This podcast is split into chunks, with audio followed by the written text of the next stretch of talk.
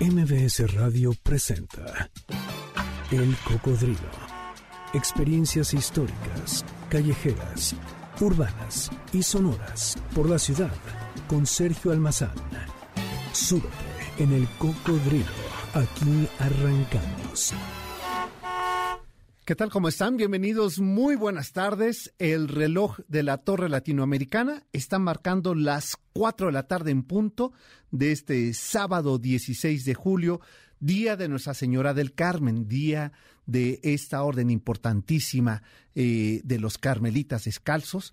Y bueno, pues una felicitación a todas las Carmen, a todos los Carmen. vaya esta felicitación. Y bueno, pues siendo hoy 16 de julio, vamos a a abrir los micrófonos de este espacio, a encender nuestro cocodrilo, porque ya es momento que inicie el viaje por las calles de esta ciudad. En esta, la edición número 479 de Cocodrilo. Soy Sergio Almazán y la tarde de hoy, pues vamos a recorrer lugares, espacios, aventuras que tienen que ver con la ciudad, esta ciudad imprescindible. ¿Cuál es su lugar favorito de la ciudad? ¿Cuál es la historia de ese lugar que ustedes conocen, recorren de la ciudad? Compártanla aquí en arroba el cocodrilo MBS o también en mi Twitter personal que es ese almazán 71. Así es que abróchense sus cinturones que aquí comienza a el recorrido de esta tarde. Viajeros por la ciudad. Bienvenidos.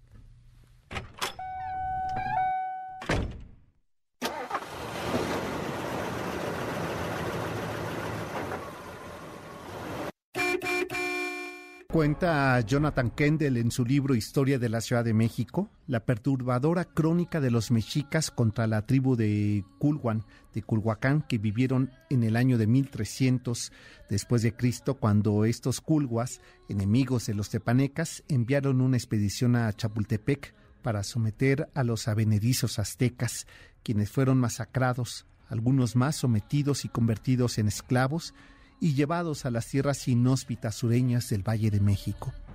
Los mexicas no solo sobrevivieron a este calvario, sino que lograron huir y sobrevivieron comiendo víboras. Tras duras pruebas, batallas, rituales sanguinarios y tiempos de hambruna, de desolación y desafíos guerreros entre Xochimilcas, Culguas, Tepanecas contra los mexicas, finalmente los rechazados aztecas lograron huir de esa tiranía y huir en sus barcas, cruzaron los lagos hacia el norte hasta llegar a una isla deshabitada que encontraron a corta distancia del lago de Xochimilco.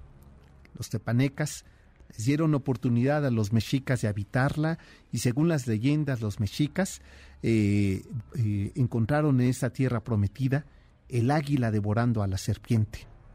Los mexicas llamaron a estas tierras Tenochtitlan, que significa lugar de la tuna de piedra.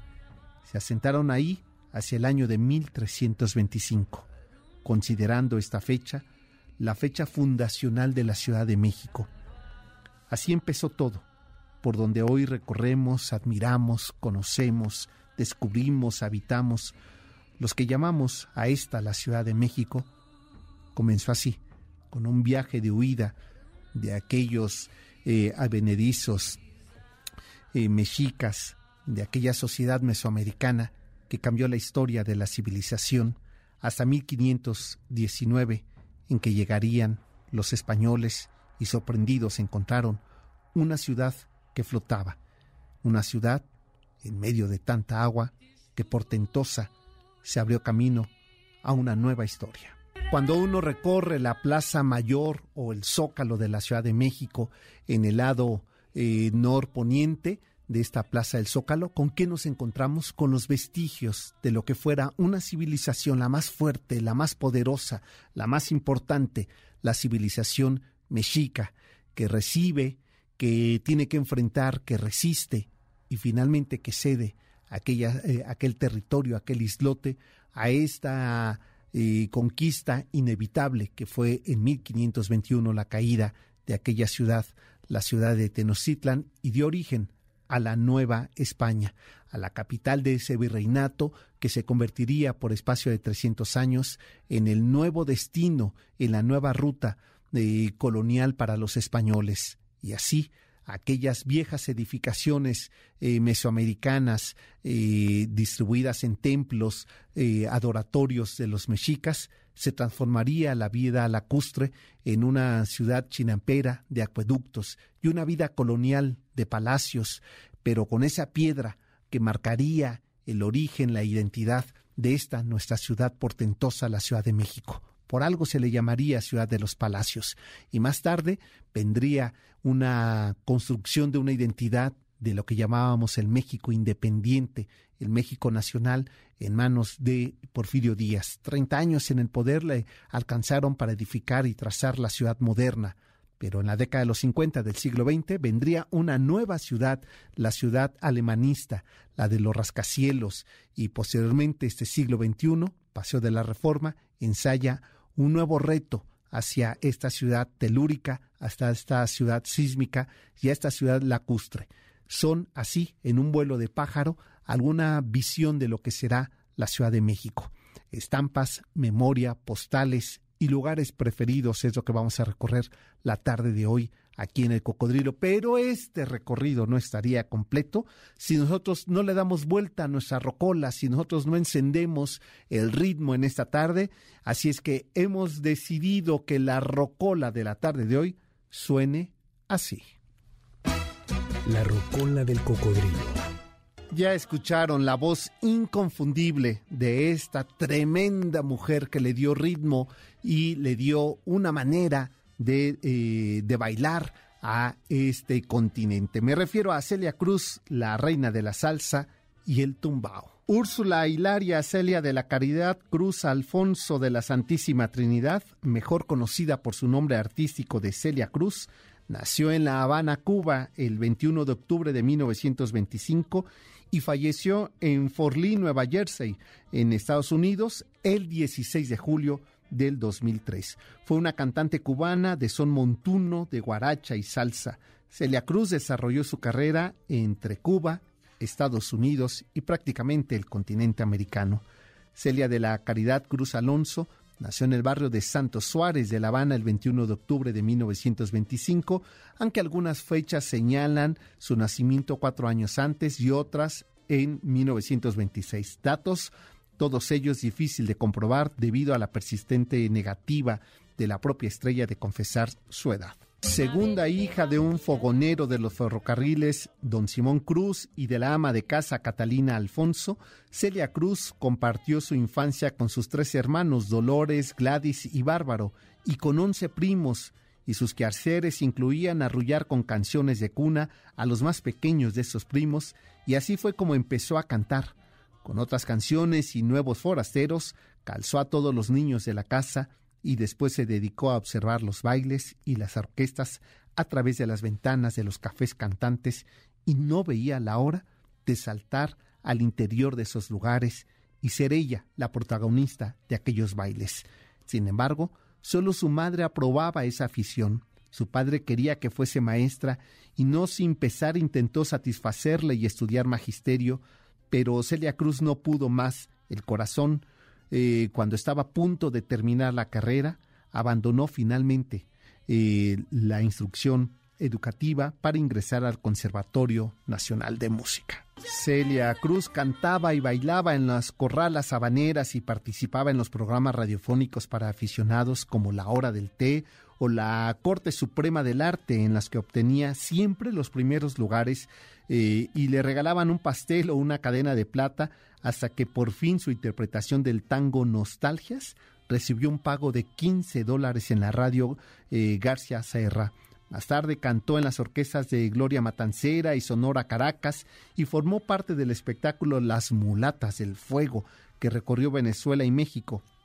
Era el, inicio de la década de los 40 el mundo comenzaba a despertar la noche con las orquestas de música tropical, con el jazz y el blues que cedían paso a los ritmos afrocaribeños.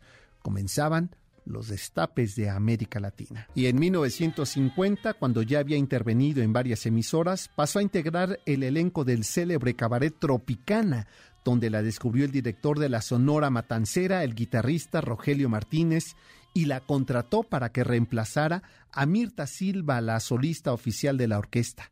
Con más de dos décadas de trayectoria a sus espaldas, la Sonora Matancera era para entonces una orquesta popular referente prácticamente en los países de Centro y Sudamérica, bien conocida por su predilección por los ritmos negros y los sones de trompeta, pero con la incorporación como primera vocalista de Celia Cruz, que acabaría siendo el alma de ese grupo. La orquesta viviría su edad de oro con la voz de Celia Cruz. Burundaga sería uno de los primeros éxitos de Celia Cruz con la Sonora Matancera. Brillaron en Cuba con Pío Leiva, con Tito Gómez y Barbarito Diez, del irrepetible Benny Moré. Habría que registrar ahí ese encuentro entre Celia y Benny. Y por supuesto que la Cruz aportó su cacao maní picao, que se convirtió en un éxito, y otro tema posterior, efectivamente este que estamos escuchando, Burundanga, que llevó a la orquesta de eh, la Sonora Matancera y a Celia Cruz hasta Nueva York en abril de 1957 para recoger su primer disco de oro. Se había ganado ya varios apodos y títulos como eh, para distinguirla, la reina de la rumba, la guarachera de Oriente y desde las primeras giras por México, Argentina, Venezuela o Colombia, era la guarachera de Cuba. Celia Cruz se convertía así en un referente no solamente para la orquesta de la Sonora Matancera, sino también para la música afroamericana en el continente. Era en definitiva la Cuba corrupta y bullanguera de los años 50 sometida al servil dictadura de Fulgencio Batista entre 1952 y 58. El primero de enero de 1959, el dictador se vio obligado a refugiarse en la República Dominicana ante el triunfo de la revolución liderada por Fidel Castro y el Che Guevara, y la orquesta tuvo que andar por otros caminos. Aunque el mismo Fidel figuraba entre los admiradores de la cantante, Celia Cruz soportaba mal que le dijeran qué y dónde tenía que cantar. El 15 de julio de 1960, la Sonora Matancera en pleno eh, consiguió el permiso para presentarse en México y una vez aquí, en parte impulsada por la grave, ese grave deterioro de las relaciones entre Estados Unidos y Cuba, decidieron todos los de la orquesta no regresar, incluyendo a la propia Celia Cruz. Esa voz electrizante, su alegría contagiosa y el llamativo vestuario fueron parte de una bandera de identidad para los inmigrantes a través de la figura de Celia Cruz. Ella, a su vez, terminó por asumir el rol de estandarte. Celia Cruz y su inconfundible frase, azúcar, era su potente grito infeccioso, la contraseña de apertura y cierre de sus conciertos y la clave para hacerse entender en todo el mundo. Difícilmente alguien ha bailado más y ha hecho bailar más que esta cubana de sonrisa vivaz y persistente que conquistó adeptos de todas las latitudes a lo largo de más de 50 años de triunfante trayectoria. Cantante de guaraches, de danzones, sones, rumbas en sus comienzos.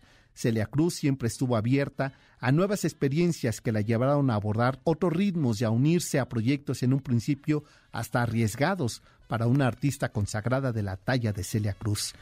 Enfundada en sus fastuosos y extravagantes vestidos, tocada con pelucas imposibles y encaramadas sobre esos zapatos únicos de alto tacón inexistente, esas plataformas que hacía bailar Celia Cruz conservó hasta el último momento una vitalidad insólita. Feliz por ese flamante Grammy al mejor álbum de salsa como La Negra tiene tumbao en el 2001, en el verano del 2002 celebró el cuadragésimo aniversario de su boda con Pedro Nike en una fiesta que le organizó la cantante Lolita Flores en Madrid. En noviembre, durante un concierto en el Hipódromo de las Américas aquí en esta capital mexicana, empezó a perder el control del habla al regresar a Estados Unidos se sometió a la extirpación de un tumor cerebral, pero desgraciadamente la enfermedad no tenía remedio. Con el ruego eh, expreso de que no se viera en ello una despedida, el 13 de marzo del 2003 apareció por última vez en público en el homenaje para la comunidad latina que le tributó en el teatro Jackie Gleason en Miami. Para esos días, entre febrero y marzo, grabó su último disco que no llegaría a haber editado regalo del alma. Se sentía Celia Cruz optimista y con fuerzas, pero su dolencia pudo más que su portentosa energía. Era el 16 de julio del año 2003, hace 19 años, cuando falleció en su casa de Fort Lee, en Nueva Jersey, a los 78 años de edad. Se apagaba así eh, la figura de Celia Cruz, el cuerpo descansaba, pero no así su voz que quedaría prácticamente en la memoria, en los acervos y por supuesto en el archivo musical lírico de América Latina, siendo una de las máximas representantes de las voces cubanas en todo el mundo. Y bueno, como no está Yanin, hacemos de lo nuestro, ¿verdad? Entonces, nos hemos pasado un poquito del corte, nos vamos a ir al corte, pero así, y lo decimos así como lo, lo cantaba Celia Cruz. Celia Cruz eh, sobrevivirá ahí en los acervos y en la memoria colectiva de estos ritmos afro-latinos que bien supo darle sentido y razón a la música. Vamos a la pausa y regresamos porque ya tengo ahí, ¿verdad? Ahí tengo ya en la línea a Mario Iván Martínez que nos está esperando. Regresando platicaremos con él brevemente y después nos vamos a recorrer lugares y sitios imprescindibles de esta ciudad. Volvemos. El cocodrilo regresa después de esta pausa. No te despegues. MBS 102.5. Ya estamos de regreso. Sigamos recorriendo la ciudad en el cocodrilo con Sergio Almazán, aquí en MBS 102.5. Guantanamera, estamos hoy recordando a 20, 19 años de la muerte de Celia Cruz aquí en nuestra Rocola. Bueno, y déjenme eh, saludar, tengo vía telefónica, eh, la razón eh, sabremos por qué no estuvo aquí en cabina, este, pero lo agradezco que nos haya tomado la llamada mi querido Mario Iván Martínez. Me da mucho gusto saludarte. ¿Ya está el fondo de girasoles? Hola, querido Sergio. Pues sí, justamente estamos aquí en el camerino del Teatro Helénico, ya preparando las barbas pelirrojas de este hombre cuya vida fue fascinante y que sabe, vale la pena llevar escena, Vincent Van Gogh, pues uno de los artistas más admirados, más celebrados del mundo, cuyo nombre pues evoca pasión, originalidad, genio, una personalidad contradictoria, una sensibilidad exacerbada. Ya estamos aquí preparándonos, mi querido Sergio.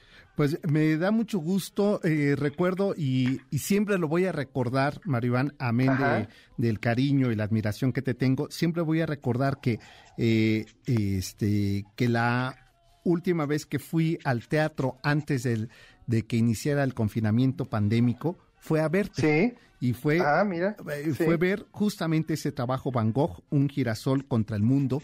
Y recuerdo que todavía tuvimos oportunidad de conversar al respecto en, en, cabina.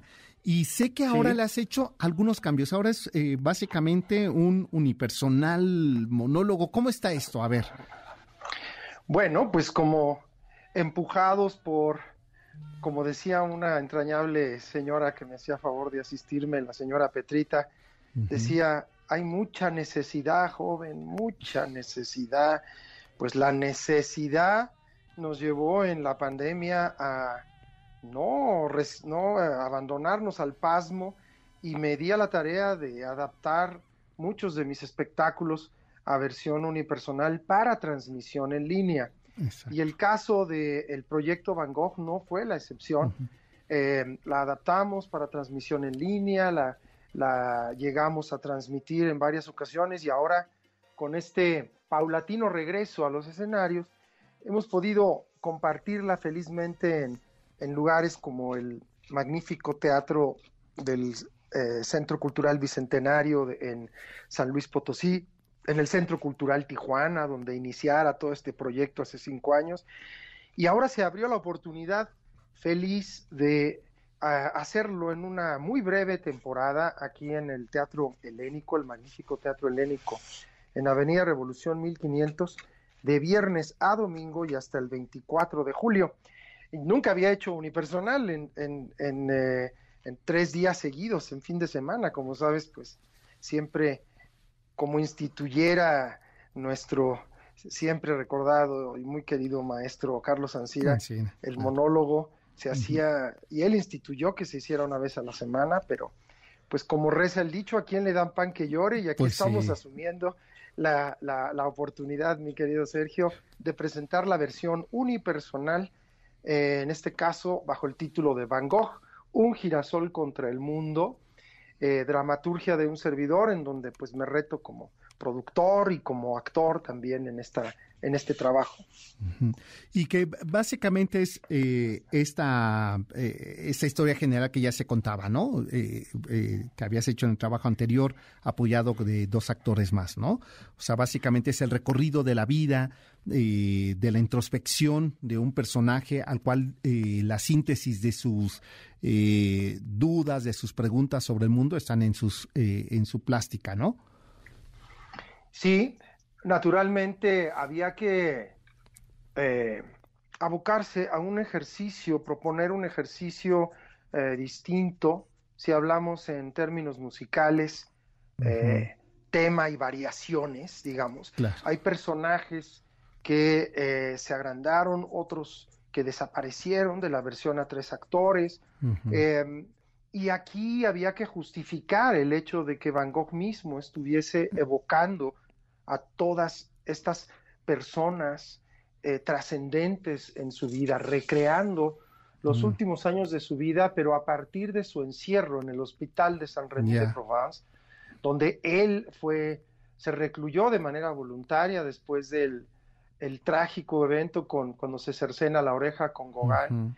Entonces, no es que cuando yo evoque a la prostituta Clasina María Hurnik, con la cual conviviera casi mm un año ante el escándalo de su familia me ponga una falda, me caracterice, sino son evocaciones, personajes que, él mismo evoca en una remembranza a partir de, su, de su encierro. Y naturalmente está su hermano Teo, mm. este, sin el cual pues eh, simplemente no existiría Van Gogh, porque Exacto. como tú sabes, durante su vida llegó a venderse acaso dos cuadros en vida, este, y esto fue gracias él pudo propiciar toda esta, esta obra plástica gracias al apoyo de su hermano incondicional, apoyo y naturalmente de su cuñada Joanna Bonner, quien en la muerte de los Van Gogh se aboca a colocar, a, vender, a, convencer, al gusto de la gente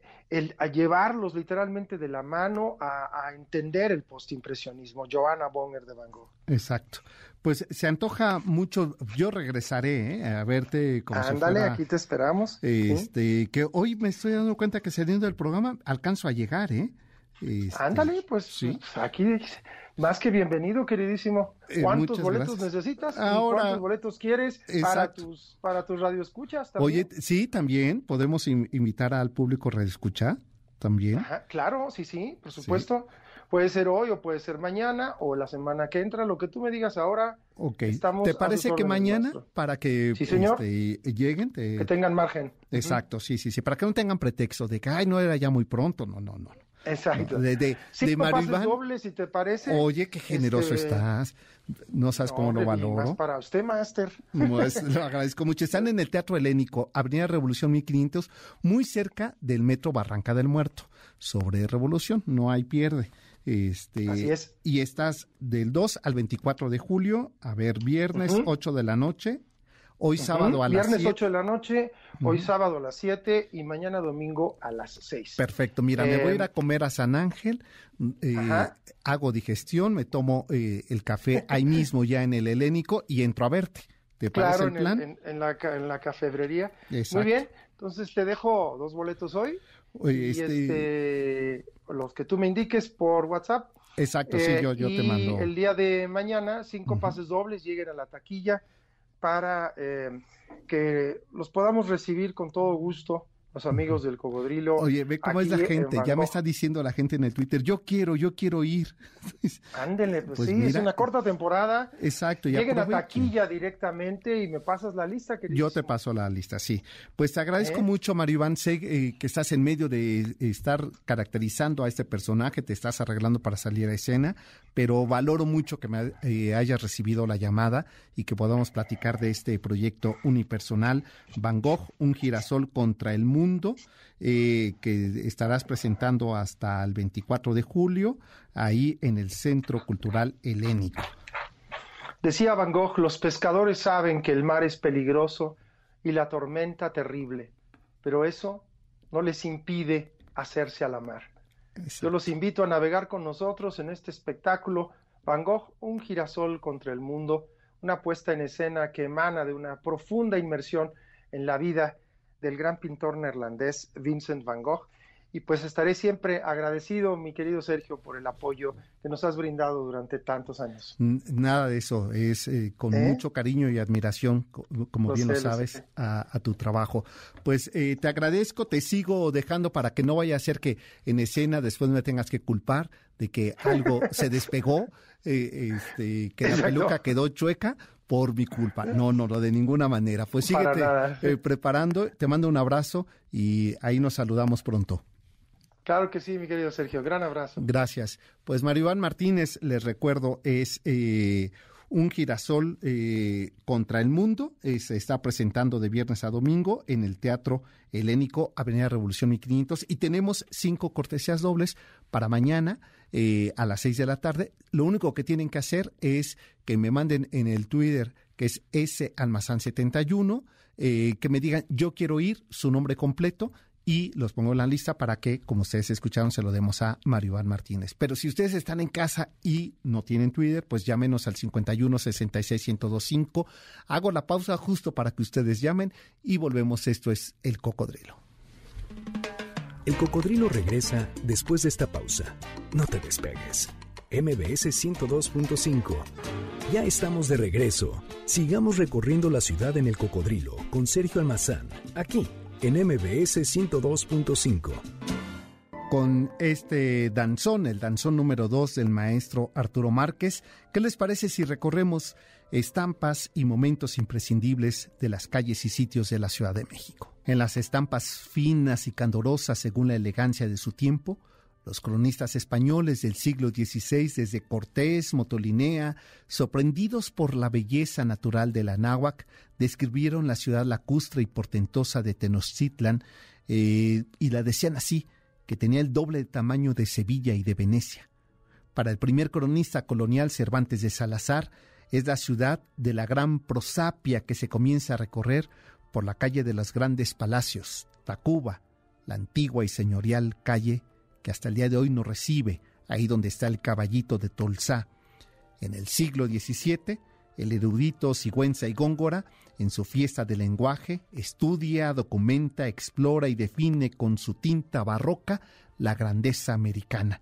En sabios diálogos con otra de sus grandes amigas, una exquisita y profunda eh, poetisa, Sor Juana Inés, quien mejor entendió y, e interpretó el barroco de la Nueva España asombrosa pluma que enamoró y provocó, que describió e inauguró la tinta americana. Modos de conducta, vestimenta, pero también escenarios naturales son contados y deben de ser referidos cuando nosotros hablamos de esta Ciudad de México, como lo hizo el viajero alemán von Humboldt, quien describe la vegetación de la náhuac, ante sus ojos un nuevo arte de naturaleza, la mazorca, el plátano paradisiaco, las pulpas frutales, los exóticos insectos y anfibios de los lagos transparentes y aún abiertos como el de Xochimilco y Texcoco, las plantas tropicales, la biznaga mexicana, el maguey, sus jugos, los gusanos comestibles y la chicatana,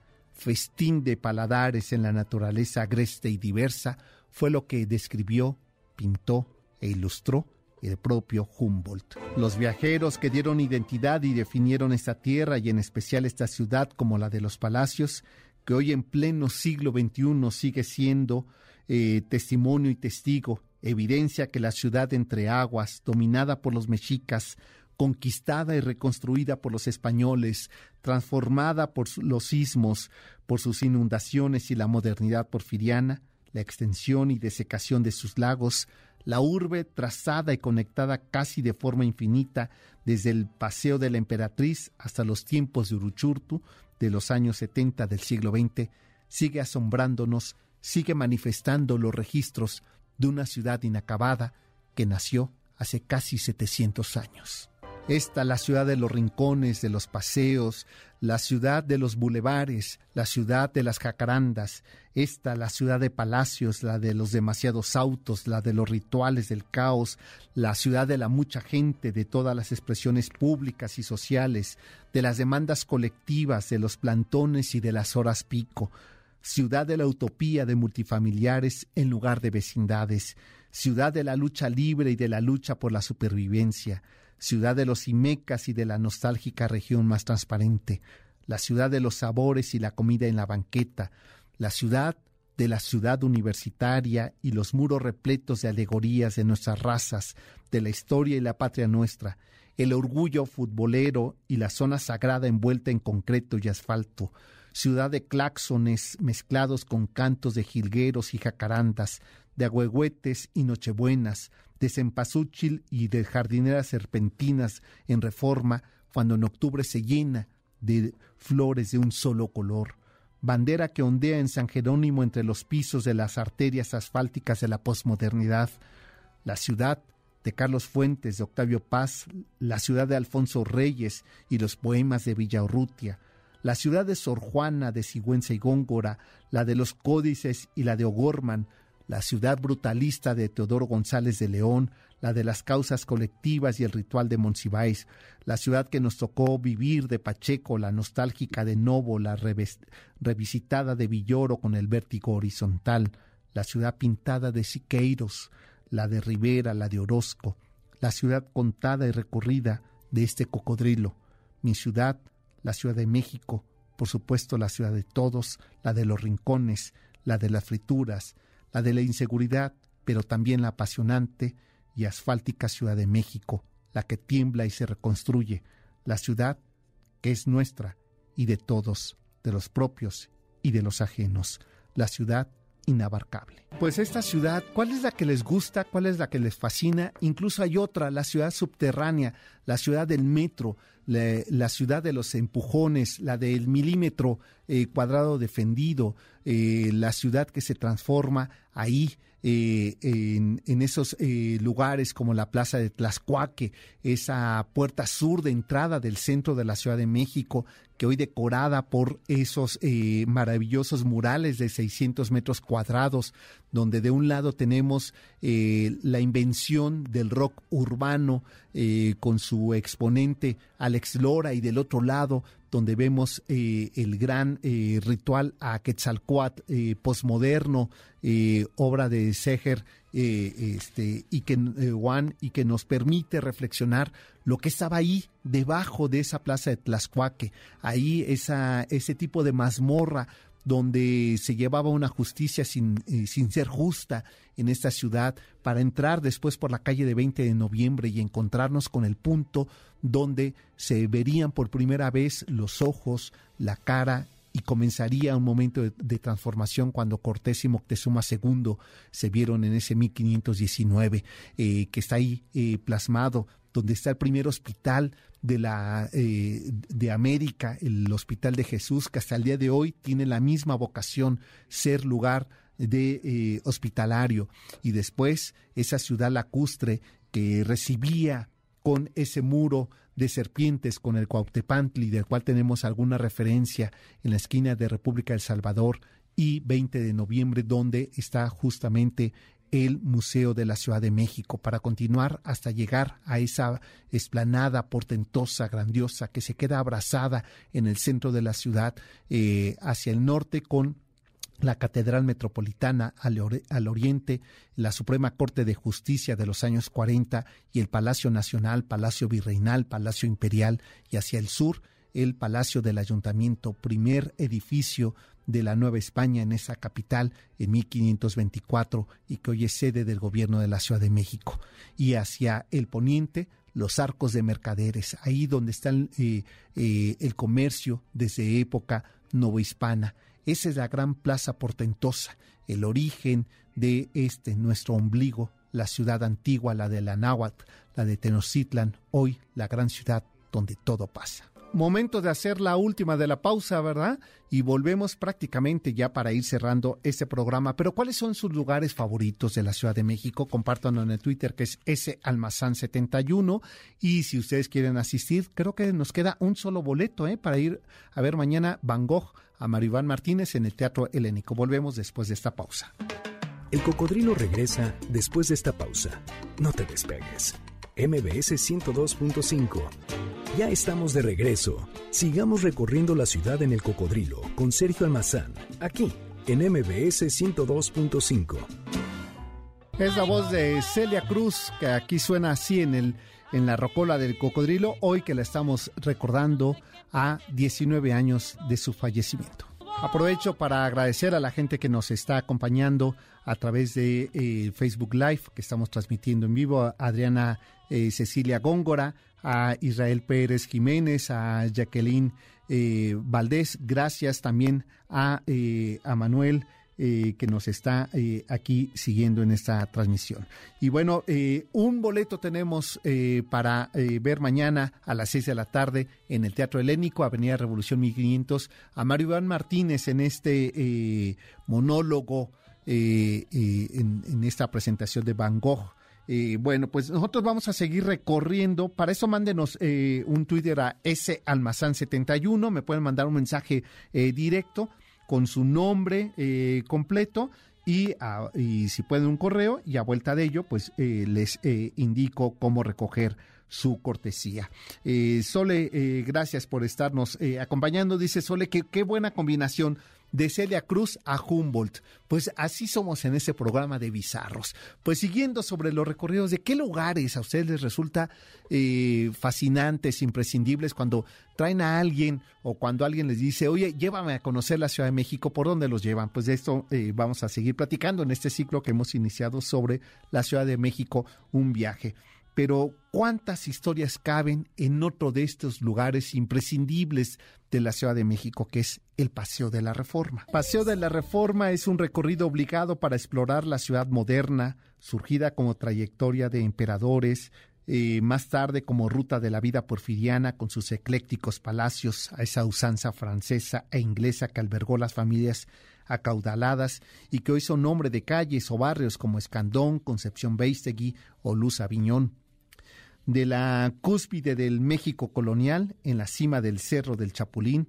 el grandioso castillo de Miravalle, como lo bautizó su sofisticada habitante Carlota, hasta el crucero de otro paseo al, hacia el oriente de este centro histórico, Bucareli. El Paseo de la Reforma es el sitio y espacio donde se expresa lo moderno, lo posmoderno, lo hipermoderno de la urbe. Castillos, villas, rascacielos, monumentos heroicos, libertarios, controvertidos y desaparecidos, arbustos y bulevares inspirados en serpientes, signo y símbolo del pasado mesoamericano.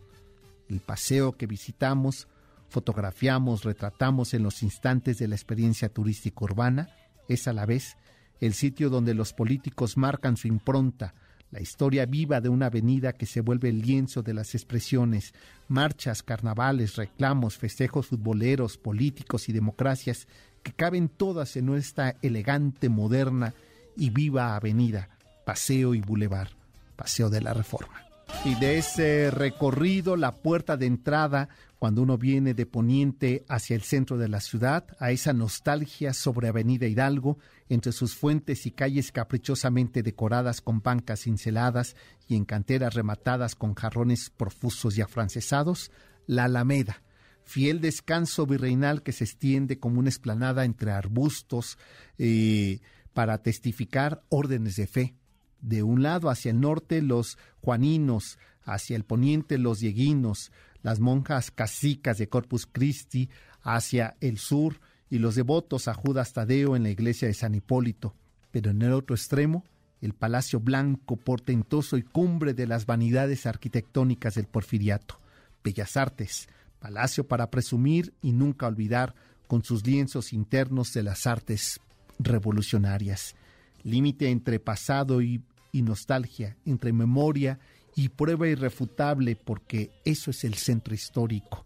es el centro de los palacios, pero también de la memoria y de la nostalgia, el de los correos, el del Palacio de los Azulejos, el de Iturbide, el de los Condes de Era y Soto, el Palacio de Valparaíso, el de Romero de Terreros y el de Ajaracas de la Nava. Viajar es descubrir, perderse, registro memorioso de que esta ciudad encierra la grandeza mexicana. Bueno, por aquí nos están diciendo eh, Araceli. Eh, Arias dice que su lugar favorito de la Ciudad de México es el barrio de San Ángel.